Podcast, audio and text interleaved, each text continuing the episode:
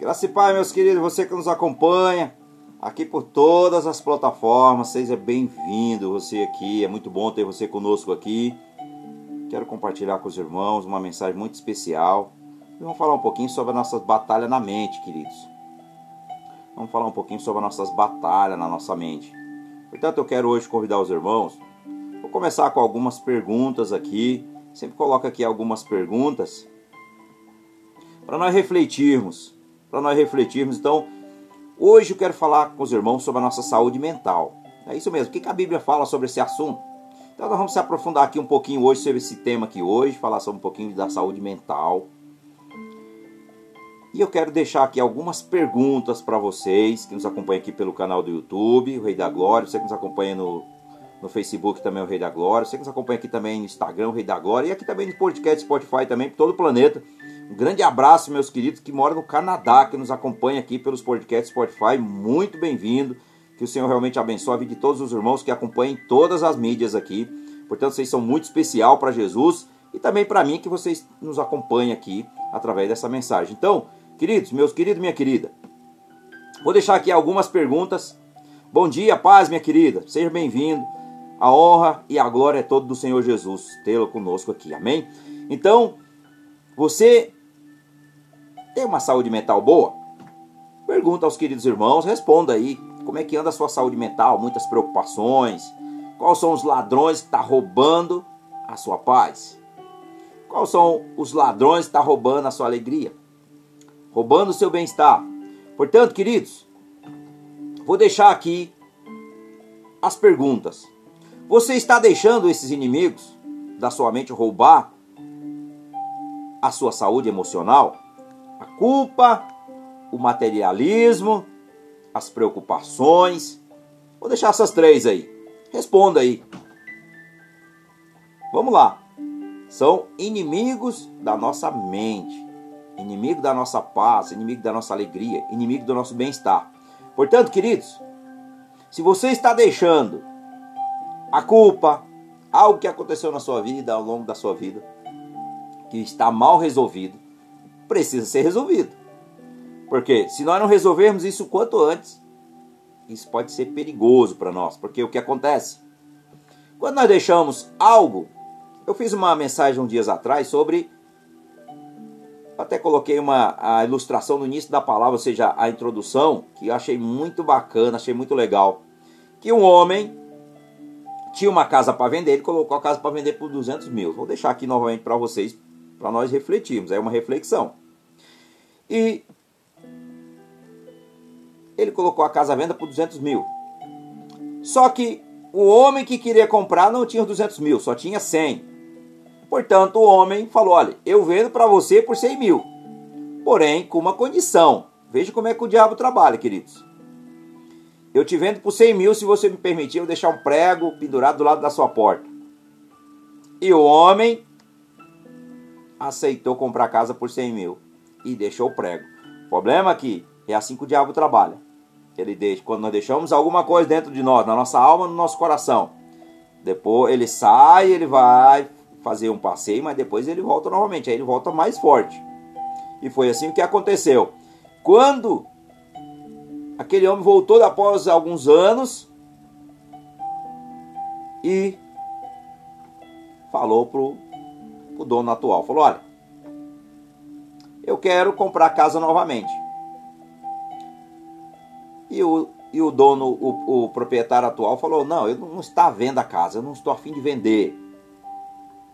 E aí, querido, sabe o que ele fez? Ele saindo de lá, ele se deparou com uma, uma carcaça de um animal morto, estava podre. E ele pegou a carcaça, levou e pendurou na porta da casa, do prego que ele tinha na casa. Ou seja, ele tinha o direito, o prego era dele, estava lá, né, no contrato. Por, então, é assim que o inimigo trabalha nas nossas vidas. Aquela família não conseguiu ficar naquela casa. Você imagina o fedor, a sujeira, a podridão. É assim que o diabo trabalha na vida do no, dos nossos corações, quando o nosso coração não está tratado. Coração e mente. Portanto, se nós estiver com a mente conturbada, vai vir os maus pensamentos. E os maus pensamentos corrompem o nosso coração, porque é aqui que se origina, ó, na mente. Portanto, uma das principais batalhas da nossa mente é a culpa. culpa na nossa saúde, ou seja, vai trazer transtorno na nossa saúde mental. O materialismo ao apego, ou seja, está sempre querendo mais e mais o acúmulo de, de riqueza aqui na terra, se apegando às coisas e esquece de juntar tesouro no céu, como disse, como Jesus disse através do seu evangelho. Portanto, e outras coisas também, querido, é as preocupações. Preocupar com o dia de amanhã. O próprio Senhor Jesus disse: basta o dia o seu próprio mal. Porque o amanhã não pertence a nós. O passado já não existe mais para nós, não tem mais como voltar. Mas o amanhã pertence a Deus. Por isso nós temos que confiar em Deus, confiar no Senhor que criou os céus e a terra e tudo que há. Porque a nossa provisão vem dele. A nossa provisão não vem aqui somente da terra. Se Deus não preparar para mim e para você, as coisas não vão acontecer na nossa vida. Claro que nós temos que fazer a nossa parte, trabalhar, se esforçar. Mas se Deus não preparar, queridos, não vai chegar até nós. Nós não vamos alcançar nossas metas. E assim é que nós deixamos o mal entrar no nosso coração, porque nós queremos se preocupar já com o que ainda está por vir. E o que está por vir, não sabemos, é incerto, nós não sabemos. Só Deus sabe o que está por vir. Amém, queridos? Portanto, vou deixar aqui a pergunta novamente. Você está deixando esses inimigos da sua mente roubar a sua saúde emocional? A culpa, o materialismo e as preocupações? Reflita. Se tem alguma, alguma dessas aqui até o final dessa mensagem, eu creio que você vai renunciar, pedir perdão a Deus e vai renunciar a esse mal. Então, quando nós renunciamos, somos libertos. Portanto, a nossa mensagem de hoje, queridos, está no, na carta aos Filipenses, carta de Paulo aos Filipenses, no capítulo 4, no verso número 7, que diz: E a paz de Deus, que ninguém consegue entender, guardará o coração e a mente de vocês, pois vocês estão unidos com Cristo Jesus. Aleluia, Senhor. E olha, vou ler também na, na versão Almeida contemporânea, estou aqui na, na nova tradução da linguagem de hoje, Sociedade Bíblica do Brasil, mas vou também meditar também na Almeida Contemporânea, que é uma tradução mais original aos textos que vem do grego. Então vamos lá. E a paz de Deus, que excede todo entendimento, guardará o vosso coração e a vossa mente em Cristo Jesus. Portanto, queridos, olha, aqui é a sombra protetora. A sombra protetora está onde? Está em Cristo Jesus, nosso Senhor, nosso Salvador. Então, olha, vou meditar novamente. E a paz de Deus, que excede todo entendimento, guardará o vosso coração e a vossa mente em Cristo. Ou seja, a nossa paz está em Jesus, a nossa paz está em Deus, que é a nossa sombra protetora. E aqui nessa nova tradução da linguagem de hoje, o texto é um pouco mais. Então vamos lá. E a paz de Deus, que ninguém consegue entender, guardará o coração e a mente de vocês, pois vocês estão unidos com Cristo. Então, se nós estamos unidos com Jesus, queridos, não devemos se preocupar com o dia de amanhã, não devemos se preocupar com as coisas que estão a acontecer no final do dia. Muitas vezes nós perdemos nosso dia porque, vamos lá, deixamos o carro na oficina, só usar aqui como exemplo. Primeira coisa que nós fazemos, já queremos pegar o telefone e ligar para o mecânico. Escuta, como está o processo? Como anda aí a situação? Afinal de contas, quem mexe é o mecânico ou somos nós? O mecânico, queridos. Portanto, nós devemos o quê? Claro que nós devemos colocar nossa confiança no homem. Mas eu estou falando de não se preocupar, ou seja, querer antecipar o que ainda o mecânico às vezes está desmontando o carro para saber qual é o problema. E nós já estamos querendo saber qual é o problema. Em vez de nós ligarmos né, e falar assim, escuta, quanto, que horário vai estar pronto que eu possa buscar o carro? Olha, é bem mais fácil, é simplificar as coisas. E às vezes nós complicamos as coisas. Porque em vez de nós aceitar que tem um processo em tudo na nossa vida, não, nós queremos já pular etapas. E as etapas, queridos, podem ser perigosas. As etapas podem ser perigosas. Então, a paz que excede todo entendimento humano está em Cristo Jesus. Portanto, nós temos que ter uma mente de Jesus. Nós temos que pedir sempre ao Senhor em nossas orações, Pai, me dá uma mente que o teu Espírito Santo ilumine a minha mente e o meu coração para que eu ande cheio da plenitude do teu poder, para que o mundo não roube a semente que está no meu coração, que é a minha fé, que é a minha paz, a minha alegria em Cristo Jesus. Então, se nós permitirmos esse mal entrar, em, entrar no nosso coração, entrar na nossa vida, Nós vamos viver, queridos, cheio de culpa, cheio de preocupações. E aí pode ser um desastre na nossa vida. Pode ser um desastre. Portanto, Filipenses 4:7 nos deixa bem claro que nós devemos, queridos, deixar essa paz de Deus reinar no nosso coração e reinar na nossa mente. Quando nós deixamos isso, a, própria mensagem aqui está dizendo na linguagem atualizada que ninguém entende, a paz de Deus que ninguém consegue entender. Então nós precisamos o que? Descansar no Senhor. Pai, eu preciso descansar em Ti e confiar em Ti. Confiar nas Tuas promessas, confiar na Tua provisão e saber que o Senhor está no controle de todas as coisas e assim eu vou ter paz ao longo do meu dia. Até 11h59 eu tenho que estar em paz. E aí o dia de amanhã se inicia e Deus sempre prepara um dia. Claro que tem, sempre temos luta, sempre teremos luta em, algum, em alguma área das nossas vidas. Mas a, quando nós descansamos no Senhor, a paz permanece em nós. Amém? Então, você não pensaria conscientemente em permitir que um ladrão entrasse em sua casa? Permitiria? Sim ou não? Você conscientemente você permitiria isso? Para que ele entrasse e pegasse tudo que você tem de mais precioso? Vamos lá, mulheres, joias, maquiagem. O que, que as mulheres mais gostam? Maquiagem, joias. Os homens, vamos lá, o videogame, é, é, vamos lá, televisão, assistir série. Então vamos, vamos é, interagir com isso para a gente entender. Você permitiria o ladrão entrar dentro da sua casa e pegar, pegar as suas coisas? Ou você faria? Vamos lá. Ou você faria? Vamos reformular novamente a pergunta. Ou você excederia esses que ele chegasse, não, pode pegar o que você quiser. Sem nenhuma interrupção. Vamos lá, vamos refletir. Você permitiria? A gente tem que pensar, querido. A gente tem que refletir sobre isso. Se nós verdadeiramente nós permitimos, quantas vezes o mal entrar na nossa mente dessa forma? Porque nós abrimos a porta para ele entrar. Muitas vezes nós achamos assim, as pessoas quantas vezes dizem assim que tudo culpa é do diabo. Mas muitas vezes o diabo está lá nos, ao derredor de nós, mas somos nós que abrimos a porta para ele entrar. A Bíblia diz que quando a porta está fechada, o mal não entra. Ele não pode entrar. Se Deus não permite, quem permite? Somos nós. Que abrimos e convidamos Ele mesmo. Falamos assim: não, pode entrar e pegar tudo. Porque eu e você permitimos quantas vezes fazer esse mal a nós mesmos. Veja que o inimigo só entrou porque nós o convidamos. Nós o convidamos. Porque quando nós o convidamos, ou seja, através dos sentimentos, nós abrimos a porta para o mal entrar. E aí o mal entra, ele se e se a gente deixar, ele vai morar ali. Ele vai morar dentro do nosso coração, na nossa mente, ele vai trabalhar profundamente para que você realmente viva uma vida conturbada. Viva uma vida conturbada. Portanto, é assim que acontece na vida de nós cristãos.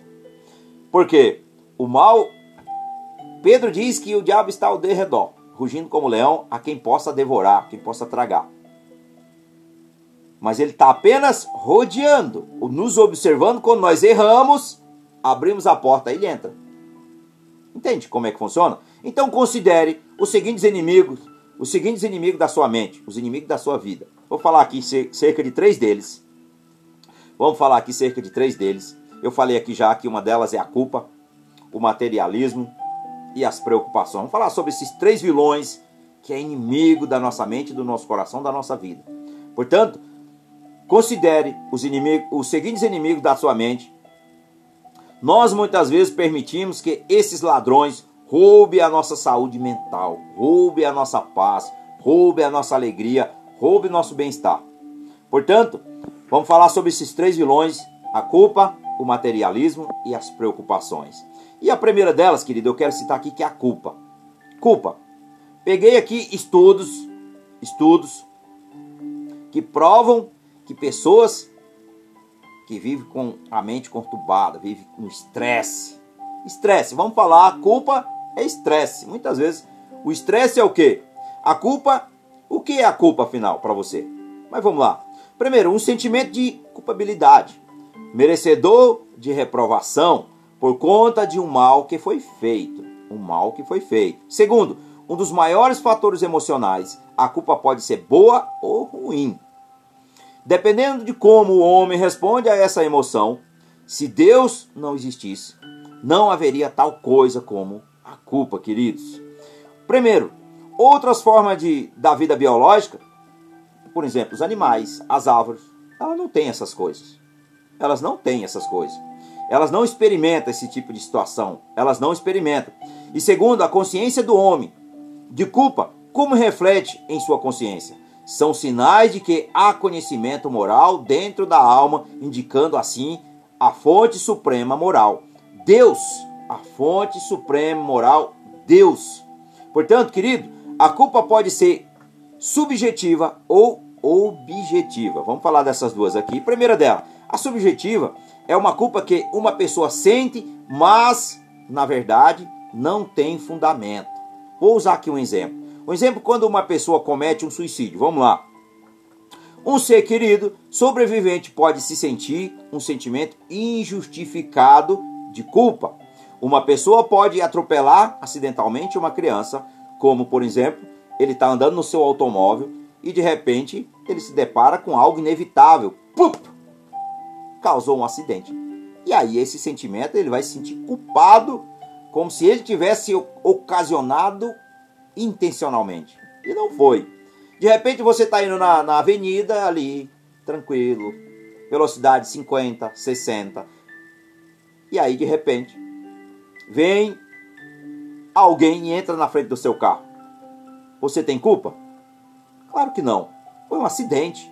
A pessoa ali numa distração e muitas vezes, queridos, o próprio demônio do asfalto pode fazer isso, faz cegar a pessoa e de repente quando a pessoa percebe já passou por cima. E aí é algo que a pessoa vai sentir culpa, como se ela tivesse provocado o acidente, né? E muitas vezes chega ali ao óbito e a pessoa vai achar que ela assassinou uma pessoa. Você vê que quando as pessoas acontecem esse tipo de situação, as pessoas fogem. As pessoas abandonam tudo, ou seja, elas fogem. Porque ali há um sentimento de culpa. Mas na verdade, veja como é que o mal age. Quando a pessoa foge, em vez dela prestar o socorro, ela ainda vai responder pelo processo porque ela negligenciou ajudar aquela pessoa. Aí, queridos, é que mora o perigo. Temos que ter sabedoria nessas situações. Temos que ter sabedoria nessas situações, porque o próprio mal, quando nós ficamos ali é, assustados, tenebrosos, né? E olha, larga tudo e foge. A maioria dos casos, quando a gente acontece isso, as pessoas fogem. Por quê? Elas ficaram tão se sentindo tão culpadas do que aconteceu que ela acha que é culpa dela. Mas na verdade não foi culpa, foi um acidente. Foi algo inevitável que ela não poder, ela não tinha como ela evitar é diferente do que é realmente a pessoa fez é, intencionalmente. Aí é diferente, mas essa não. Nesse caso, a pessoa ela não tinha intenção de cometer aquela, ou seja, de causar aquela situação. Então isso aqui é muito real na vida da pessoa quando ela atropela, ou seja, acidental no caso de uma pessoa. E o seu automóvel se sente culpado e que o acidente poderia ter sido inevitável. E a subjetiva principalmente. E segunda, a objetiva real, ou seja, a culpa é o resultado de violar a lei de Deus. De, ou seja, devemos sentir-se culpado como consequência de fazer errado. Portanto, considera a resposta de muitos do que ouviram a pregação de Pedro aqui no Pentecostes, em Pentecostes, no capítulo 2, no verso de número 37. Vou meditar nesse versículo aqui. Atos 2, verso 37 que diz: Quando ouviram isso, todos ficaram muito aflitos e perguntaram a Pedro e aos outros apóstolos: Irmãos, o que devemos fazer? Ficaram aflitos, ficaram assustados. Portanto, veja a diferença. A diferença quando nós realmente somos, assumimos como pecadores diante de Deus e, e pedimos misericórdia.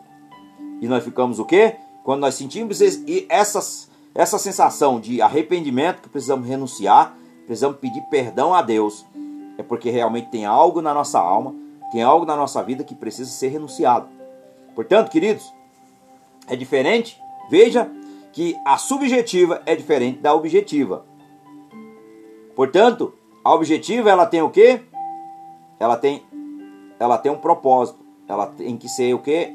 Renunciado quando nós cometemos um pecado. Nós sabemos que nós estamos em pecado e quantas vezes o Espírito Santo está nos cobrando e vem aquele sentimento de culpa. Portanto, ele está trazendo o quê? Para que você se arrependa. Quando você se arrepende, traz o quê? Salvação. Quando você não, não se arrepende, é morte. Nós vamos meditar um pouquinho aqui mais à frente. Fala sobre esse tema. Que é assim que acontece na vida das pessoas. Portanto, quando Pedro pregou aqui, no caso, a tristeza, segundo Deus, é uma emoção particularmente valiosa. Veja aqui, segundo Coríntios, no capítulo 7, no verso número 10, vamos meditar nesse verso.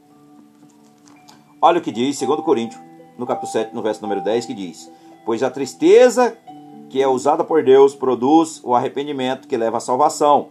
E nisso não há motivo para alguém ficar triste. Mas a tristeza deste mundo produz o que? A morte. Primeira morte nós falamos aqui, querido, é morte espiritual. É morte, a Bíblia que está se referindo sobre morte espiritual. Portanto, quantas vezes você se sente triste, você sente algo que tem dois tipos. Aqui, te tra... Aqui vem de Deus, vai te trazer arrependimento e vai te trazer salvação. Vai te trazer conserto na sua vida. Mas a tristeza que vem do mundo, pelas coisas do mundo, vai te trazer morte. Como assim? Vamos lá. Quando a pessoa aproveita-se da cura para esse tipo de culpa, ou seja, a relação com Deus, esta culpa não tem de ser devastadora, como está em Isaías 1,18, em Atos 3,19. Mas, quando nós permitimos perdurar a nossa culpa, a culpa pode privar-nos do nosso sono à noite. Quantas pessoas perdem o sono à noite? Pelo sentimento de culpa. Fica que nem um zumbi, vai na geladeira, liga a televisão, pega o celular, vai no banheiro e fica andando de um lado para o outro. Queridos, tem algo errado na nossa vida.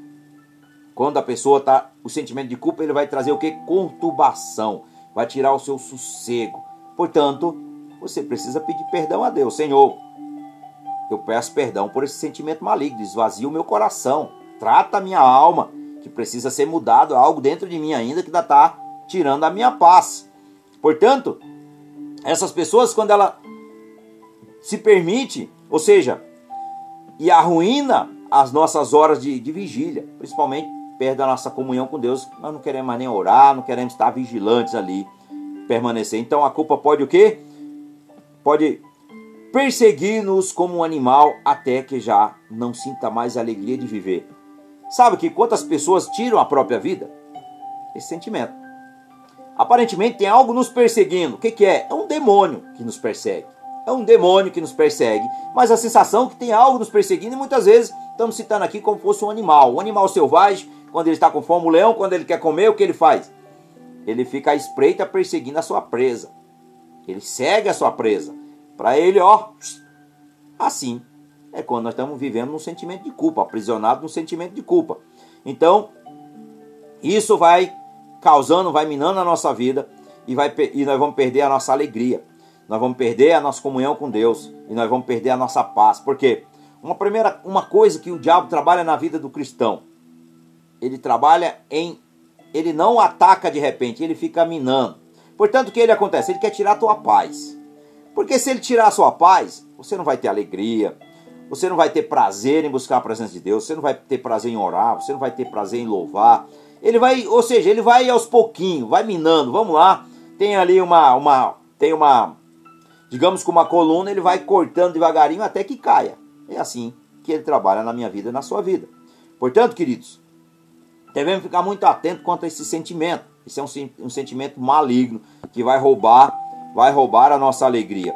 Portanto, infelizmente, em vez de lidar adequadamente com a sua culpa, o homem muitas vezes nega a sua responsabilidade. Primeiro, o homem nega o que? A existência do pecado. Culpa é pecado, queridos. Tem algo dentro de nós que precisa ser tratado, é pecado. Se sentir culpado. E talvez você pergunte, mas eu já pedi perdão a Deus. Quero deixar bem claro isso aqui para vocês. Se você já pediu perdão a Deus de algo que você cometeu no passado, Porque a palavra de Deus diz que quando nós se arrependemos verdadeiramente do nosso coração, de todo o nosso coração, entenda, eu vou deixar bem claro. Ou seja, é diferente do arrependimento para o remorso. O remorso foi apenas ali um choro de crocodilo, que não houve verdadeiramente o arrependimento. Portanto, o pecado permaneceu. Mas se você se arrependeu de todo o teu coração, você limpou a sua alma e você confessou a Jesus esse pecado, você já confessou todos os seus pecados e ainda tem algo que ainda te atormenta, primeira coisa para saber se você foi liberto ou não. Ore a Deus e peça para ele repreender Satanás sobre a sua vida. Porque você já se arrependeu e o Senhor já jogou no esquecimento, ou seja, não existe mais ali uma, uma, ou seja, uma condenação. Deus já o perdoou, porque a palavra de Deus, a Bíblia diz que quando nós se arrependemos dos nossos pecados, nós pedimos perdão a Deus. Deus nos perdoa e ele joga os nossos pecados no mar do esquecimento. Portanto, Deus nem lembra mais, ele não quer nem que você lembre mais dessas coisas. Ele não quer mais nem que você fique remoendo o seu passado. Por isso que a palavra do Senhor diz que Deus não quer que nós ficamos olhando para trás. Então o que acontece? Ó, o retrovisor é bem pequenininho, até aquele retrovisor central do carro pequenininho. Mas estamos quantas vezes olhando ali para o passado e esquecendo do para-brisa que é grande, que é o que está pela frente. E às vezes nós estamos olhando ali e de repente nós causamos um acidente ali na frente, porque nós estamos olhando para trás, estamos esquecendo o que está na frente. Portanto, Deus não se alegra que você fique olhando. Lá em Isaías, no capítulo 43, no verso 18 e 19, medite lá. Deus não se alegra com as coisas que já passaram. Ou seja, Jesus diz, Paulo diz: tudo se fez novo em Cristo Jesus.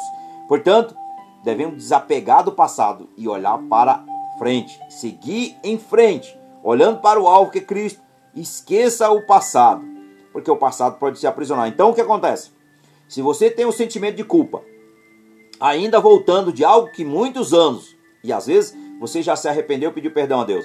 Primeira coisa, ore ao Senhor e peça: Pai, eu te peço em nome de Jesus que o Senhor repreenda Satanás sobre a minha vida. Ele tem me acusado, porque ele é o acusador.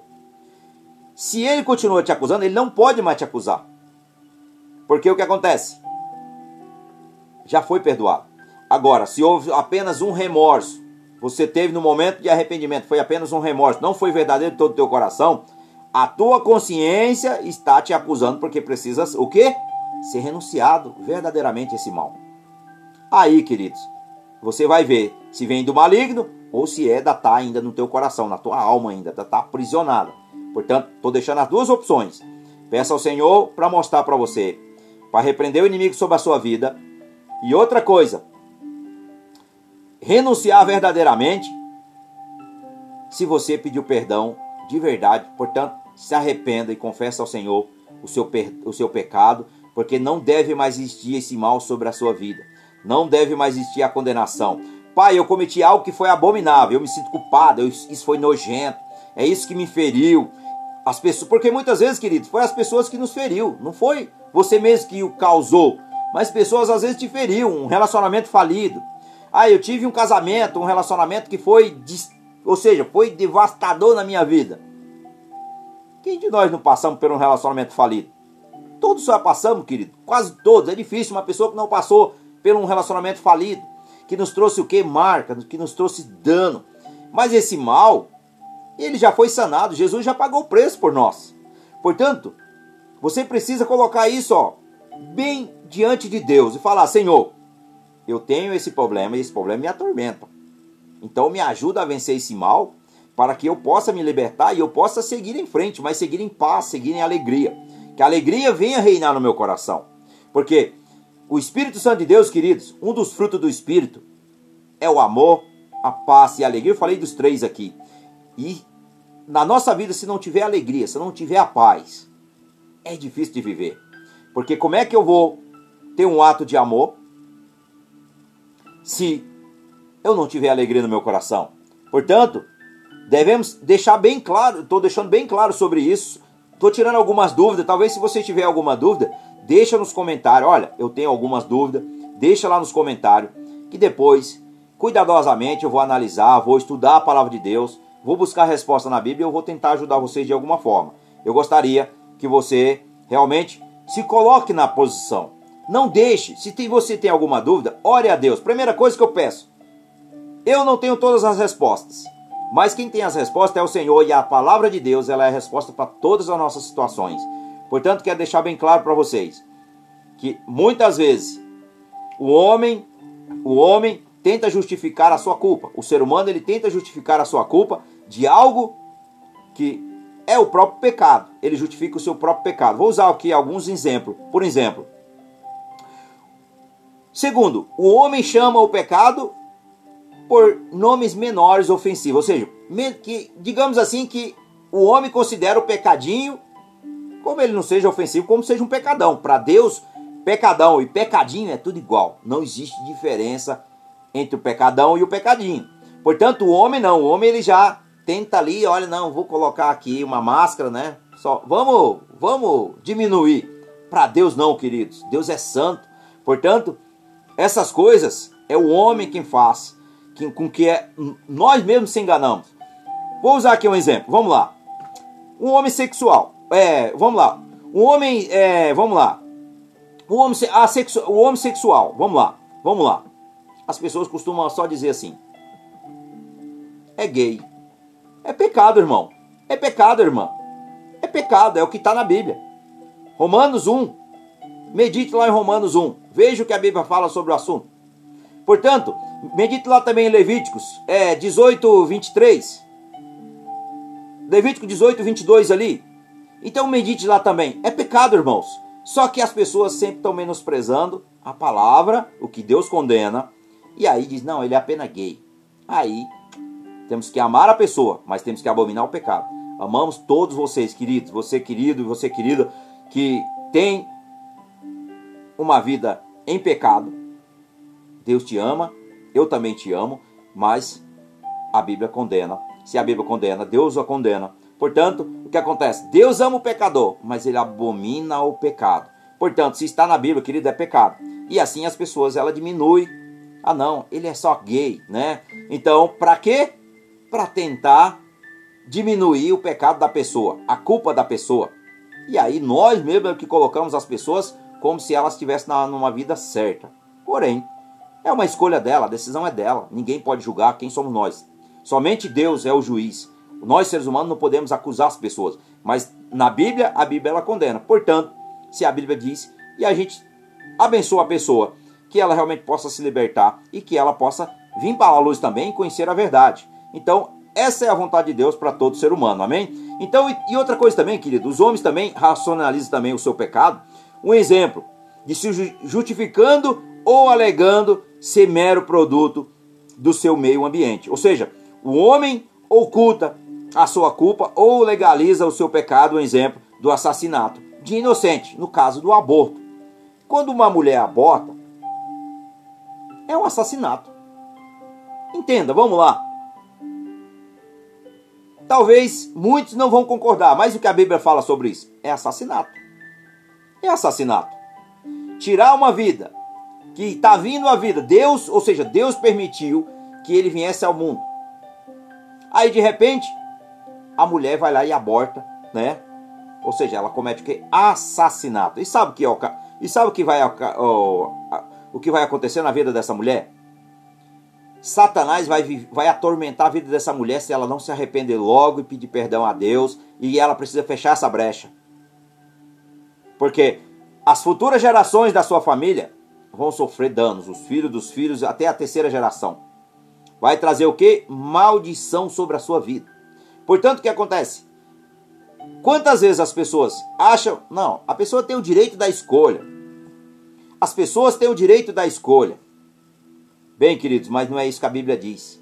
A própria ciência provou, a própria ciência provou que o filho não está ligado ao corpo da mulher.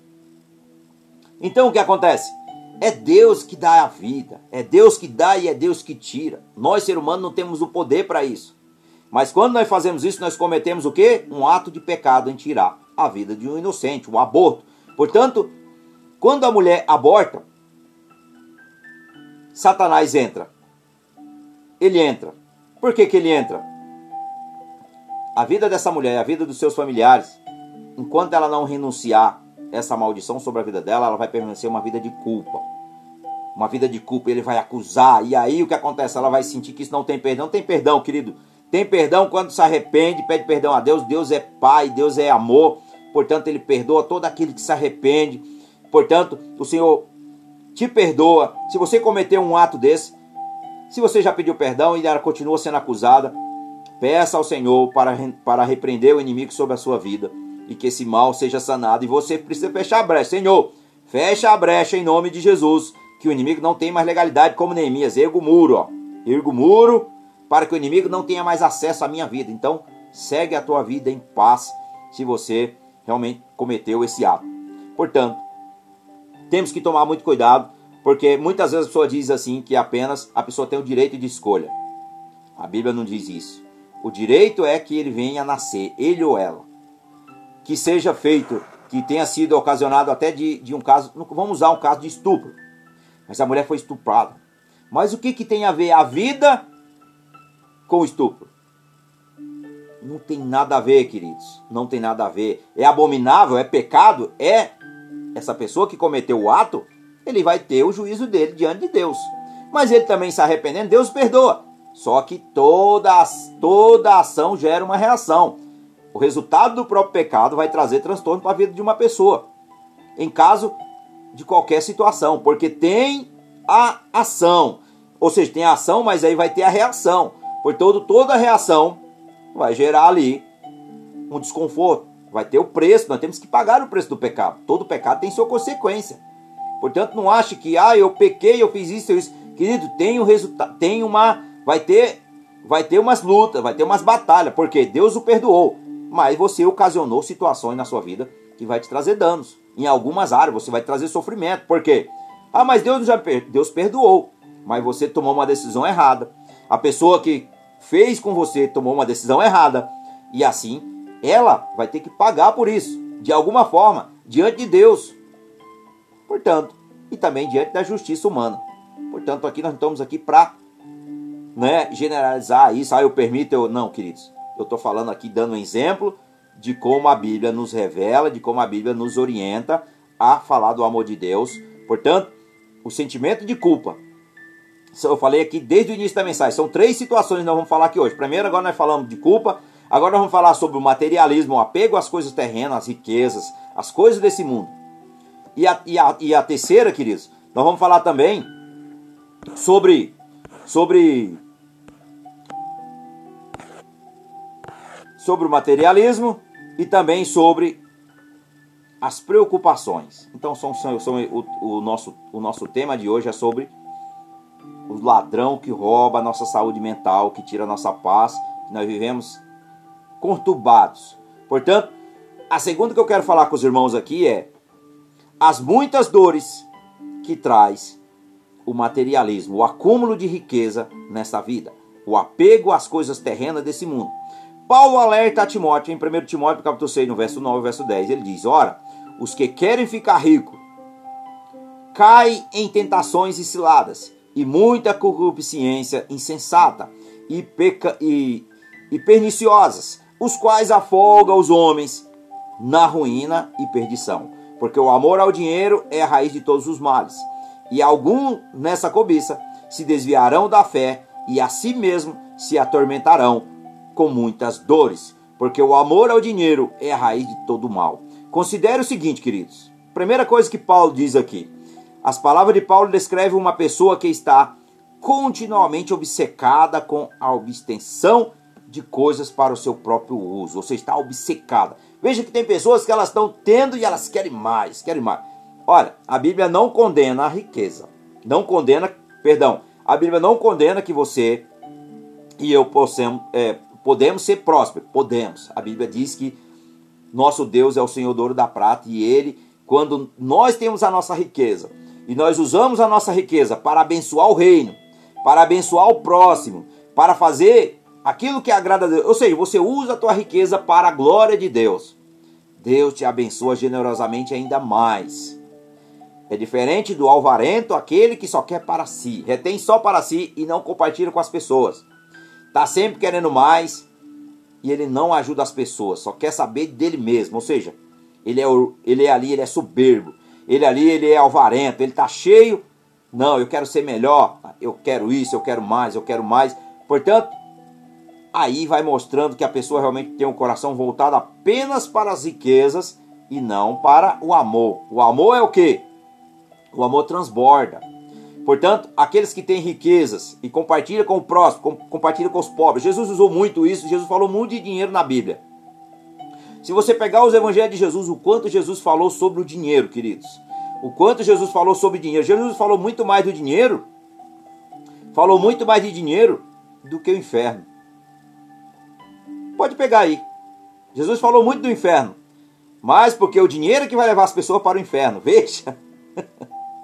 É aí que está. Ele não falou muito do inferno, mas ele falou do dinheiro, das riquezas, das coisas terrenas, é que nos rouba o nosso coração, o materialismo, da presença de Deus, e faz que nós, ó, caímos para baixo. Para baixo. Portanto, o que acontece? Vou pegar um versículo aqui, que veio ao meu coração agora. Deixa eu pegar aqui. Provérbios 15. Olha o que diz. Vamos pegar aqui. Eu não ia meditar aqui, não está no meu tópico, mas eu vou meditar com vocês. Olha o que diz. Provérbios 15. Deixa eu pegar aqui.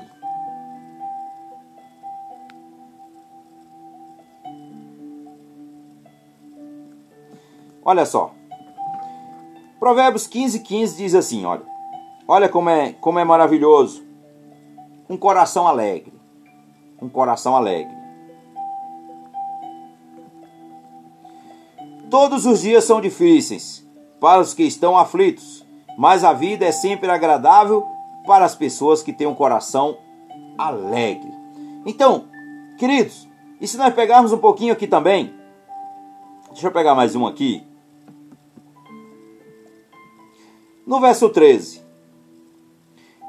A alegria embeleza o rosto, mas a tristeza deixa a pessoa abatida.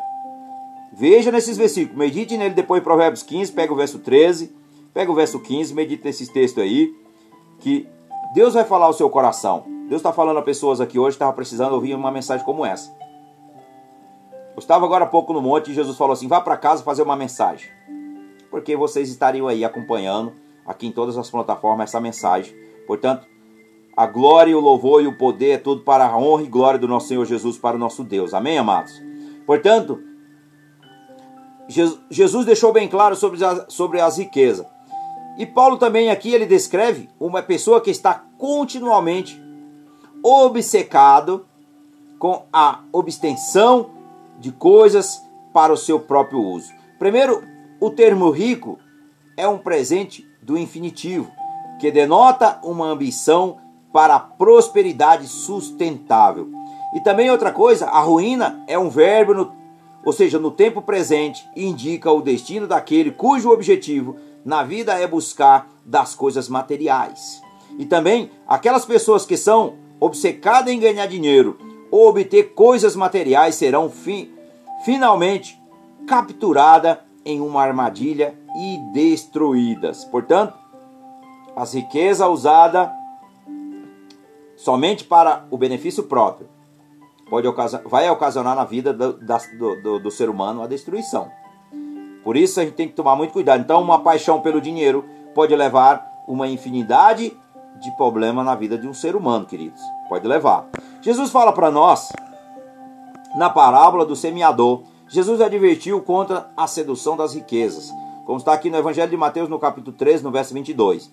O que foi semeado entre os espinhos é o que ouve a palavra, porém, os cuidados do mundo é fascinação das riquezas, sufocam a palavra e fica o quê? Infrutífera.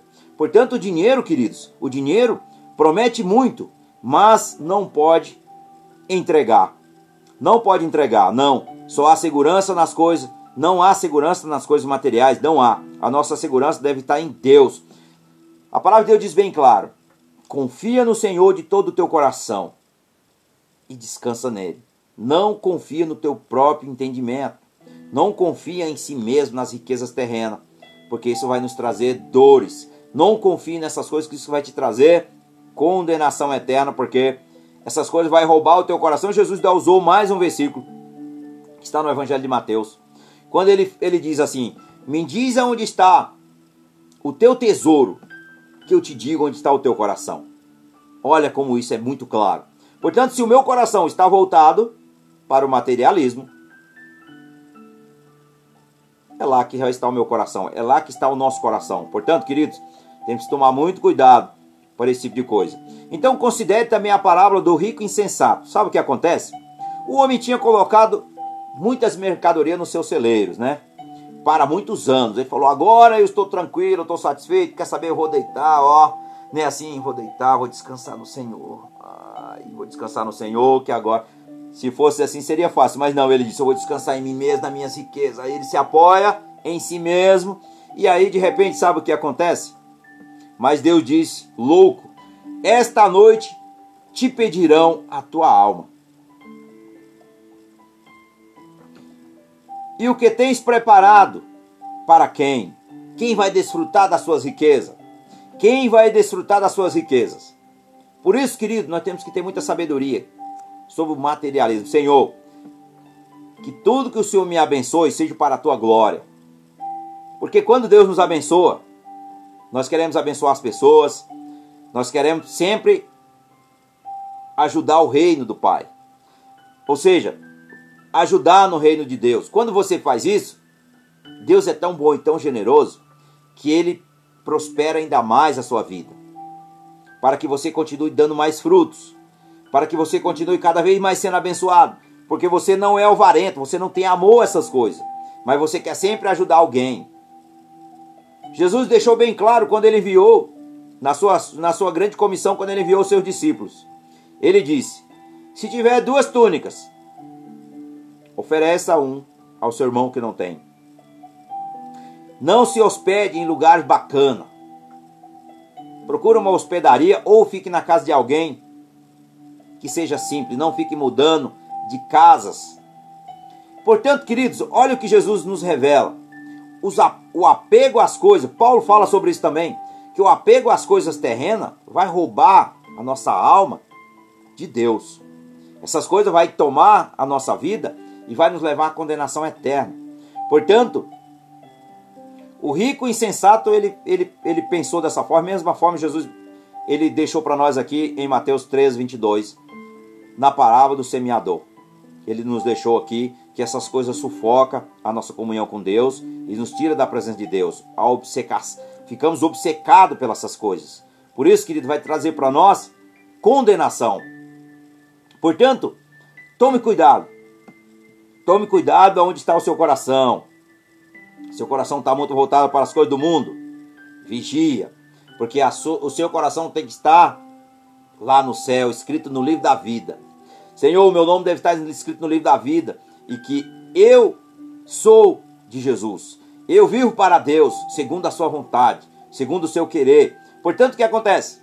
Vou usar mais algumas expressões aqui, mais alguns exemplos. Por exemplo, chega o dia de eu ir para a igreja, congregar com os irmãos. Vamos lá para a igreja, congregar com os irmãos.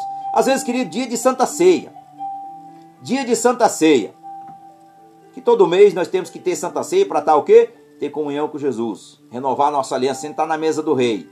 Aí o que acontece? Eu deixo de tomar Santa Ceia para ir lá para o litoral, bem que é gostoso ir para o litoral. Quando eu faço isso, eu estou dizendo para Jesus, Senhor, a praia é mais importante que o Senhor. Não que eu não possa ir na praia, podemos, queridos. Podemos, podemos passear com a família. A família é um projeto de Deus. A família é um projeto que Deus constituiu, está lá no, lá no, no Gênesis, logo lá no início. Deus deu, Deus criou o homem, Adão, e depois ele tirou da costela do Adão, Eva. Construiu o que? Uma família. Portanto, se tornamos uma só carne. Portanto, a família é um projeto de Deus. Portanto, Deus quer que nós honramos a nossa família. E lá nos Gálatas, carta aos Gálatas, diz: se nós não cuidamos da nossa família, podemos cuidar de ninguém. Então, portanto, tenho cuidado dos meus aqui, tenho cuidado da Aline, tenho que cuidar daqueles que estão em minha volta, porque se eu não cuidar, queridos, quem sou eu para pregar o Evangelho? Quem sou eu para pregar a mensagem de Jesus? Quem sou eu? Primeiramente, eu tenho que honrar a minha casa, para depois eu pensar para fora, para poder expandir o meu. Ou seja, é assim que acontece. Portanto, é muito importante. Portanto, o nosso coração não deve estar voltado para as riquezas, mas sim para o Senhor. Se você pega o teu bem e você ajuda os pobres, veja que toda a Bíblia Deus se compadece com os pobres com a viúva. Por que a viúva? A viúva muitas vezes é uma expressão na Bíblia, viúva quer dizer também Deus é o Senhor das viúvas, mas também há uma expressão que viúva é aquele que é humilde, aquele que é humilde e que ama fazer a vontade de Deus. Jesus deixou isso lá em Mateus 11, 29, quando Jesus disse: Eu sou humilde. Porque quando Jesus cita isso, nós devemos ser como ele, humilde e ajudar as pessoas. Se o seu irmão está passando necessidade e você não ajuda, ó, liga o alerta. Tá bom, queridos? Portanto, tome muito cuidado com o materialismo, o apego, comprar e viver com o guarda-roupa esbanjando, mas não dar uma peça a ninguém. De vez em quando a gente tem que dar uma arrumadinha no nosso guarda-roupa, pode ver que tem um irmãozinho. Ah, mas é roupa velha. Tem gente que está precisando da roupa velha. E às vezes nós não observamos, às vezes estamos com guarda-roupa cheio, transbordando. Não tem nem como fazer. Vamos fazer o que? Jogamos no lixo. Lave, passa o ferro, deixe bonitinho, coloca ali dentro de uma sacolinha. E ora a Deus, Senhor, eu estou aqui com umas peças de roupa para abençoar um irmão, mas eu não sei quem. Tem pessoas que precisam da nossa ajuda, querido. Está sempre do nosso lado precisando. E as pessoas ficam muito contentes quando elas, quando elas são abençoadas. Portanto, pratique esse amor, tá bom? Isso é o amor, isso é se preocupar com o seu próximo. Portanto, o materialismo vai fazer com que você retenha a benção do seu irmão, que você não abençoe, que você não seja o abençoador. Portanto, quando você retém a sua bênção, a bênção do seu próximo, você retém a sua mesma. É assim que acontece. Portanto, aqui, note uma coisa. Em Lucas 12, 20, quando, Deus, quando Jesus falou, quando Jesus contou para nós, aqui ele contou essa palavra do rico insensato, que ele ia perder a sua, ou seja, Deus, Deus fala para esse homem, louco, esta noite pedirão a tua alma. Porque olha, o apego às coisas terrenas é complicada. Pois a língua original aqui indica, indica para mim e para você, através dessa mensagem, ele exige a sua alma. Ele exige a sua alma. Deus quer a tua alma, mas o diabo também quer. Deus anseia pela sua alma. Jesus anseia porque você tem um relacionamento com Ele. Que você seja próspero, que você seja abençoado com toda sorte de bênçãos. Mas o diabo, queridos, ele quer a tua alma, não é para isso não. Ele quer é te levar para baixo. Ele quer é te levar para baixo, o abismo. Mas Jesus quer te levar para o junto dele. Portanto, entrega a sua vida a Jesus, confessa a sua vida a ele, se arrepende dos seus pecados e tira o teu coração das coisas terrenas. É a segunda que nós falamos aqui. Primeiro nós falamos da culpa, Segundo, nós falamos agora de materialismo e agora vamos falar aqui sobre as preocupações. As preocupações é terríveis também. Mais uma delas. A preocupação o quê? É estresse. É um assassino, queridos. Quantas pessoas não morrem de infarto? Estresse. Trabalha demais. Não tem tempo para a família. Só pensa no trabalho, trabalha. Vive no trânsito estressado, mão na buzina, tá na, na, na briga com todo mundo Veja que a pessoa ela é estressada, porque ela não tem paz no coração. Ela não tem alegria no coração. E assim uma pessoa é estressada. E a ciência, a medicina fez uns testes em animais, mas também fez também já foi também revelado que foi feito também no ser humano. Mas eu quero pegar aqui, olha, a ciência discutiu a diferença entre o estresse na glândula do leão e do crocodilo. São dois animais. O leão ele vive na selva e ele vive o que? Estressado. Já o crocodilo também vive na água, né? Vive na selva, mas ele não tem esse probleminha de estresse. Olha o que acontece. Quem vive mais, o leão ou o crocodilo? A ciência prova, a ciência prova que o leão vive menos, porque ele é estressado. Foi tirado das glândulas, foram feitos os testes, que ambos vive na selva. Porém, o leão vive muito menos do que o crocodilo. O crocodilo vive muito, porque o crocodilo não tem estresse nenhum. Ele vive só sereno. E você imagina nós seres humanos? Imaginamos nós seres humanos. Portanto, queridos, também foi feita uma autópsia em seres humanos e tem demonstrado que as glândulas suprarrenais em pessoas que tenham sido expostas a grandes quantidades de estresse são maiores do que aquelas que não têm estresse, que vivem tranquilinho, vive sereno, vive em paz, vive no aprisco do Altíssimo, à sombra do Onipotente. Veja a diferença, elas não têm. Então Jesus abordou esse tema, esse problema da preocupação no Sermão da Montanha. Jesus abordou, abordou aqui o problema da preocupação no Sermão da Montanha. E Jesus advertiu a mim e a você: Não andeis, não andeis ansioso por coisa nenhuma. Não andeis ansioso por coisa nenhuma. Não estar contentamente preocupado, porque as pessoas estão sempre constantemente preocupadas. Constantemente preocupadas. Tem algo para fazer semana que vem. Já está pensando na semana que vem. Nós não somos assim, nós seres humanos? Ah, eu tenho. É, vamos lá, deixa eu ver aqui. A Leusa, professora que nos acompanha aí, um grande abraço. É, professora tem um plano de aula para semana que vem, às vezes para o mês que vem, ou eu tenho um plano de aula para o mês que vem. Não que a Leusa vai deixar, ela vai deixar de fazer o seu plano de aula para os seus alunos, preparar para os seus alunos. Mas tenha sabedoria, Leusa. Não fique querendo fazer o que está ainda daqui um mês para acontecer. Viva primeiro hoje, peça sabedoria a Deus, peça prudência, peça discernimento, peça temor e ousadia e também que a paz e a alegria reinem no seu coração. E aí você vai fazer o seu plano de aula, você vai fazer o seu plano de aula para os seus alunos e vai ser abençoado. Portanto, quando você fazer é confiar em Deus. Coloque Deus nos, ou seja, Mateus 6:33 diz: "Coloque Deus e a sua justiça, e as demais coisas serão acrescentadas". Portanto, quando nós fazemos isso, nós descansamos e confiamos no Senhor, como está lá no Salmo 37 também, descansa no Senhor, confia nele, porque ele está no comando de todas as situações. Portanto, queridos, quando nós nos preocupamos com as coisas do amanhã, vai trazer dano na nossa saúde, vai trazer dano na nossa vida. Portanto, o excesso de preocupações vai ocasionar realmente, muitas vezes, problema na saúde. O estresse, nós sabemos que o estresse nos traz o quê? Ansiedade, depressão e muitas outras coisas.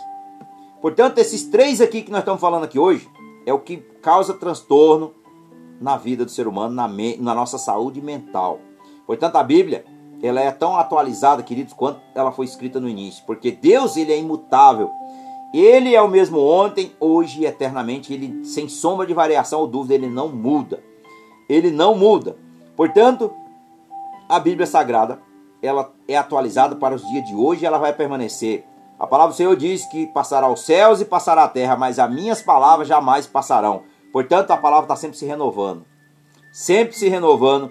Portanto, fique atento quanto a esse tipo de situação, porque se nós permanecermos ansiosos, vai trazer dano na nossa saúde física, na nossa saúde mental. Como está aqui em Mateus 6, 25. Jesus alegou que há mais vida do que apenas o físico. Portanto, a nossa saúde, a nossa mente, o nosso coração tem que estar sempre voltado para as coisas de Deus, voltado para estar em comunhão com Ele, meditando na Bíblia. Temos sempre ter um nosso devocional, é muito importante você ter um devocional. Pega a sua Bíblia. Ah, eu não tenho Bíblia, a minha Bíblia é muito velha. Às vezes, é muito velha, eu nem entendo o que está escrito. Baixa aí na Play Store, vai lá, baixa a nova tradução na linguagem de hoje. Ela é atualizada a linguagem de hoje. Ela é a mesma Bíblia, porém,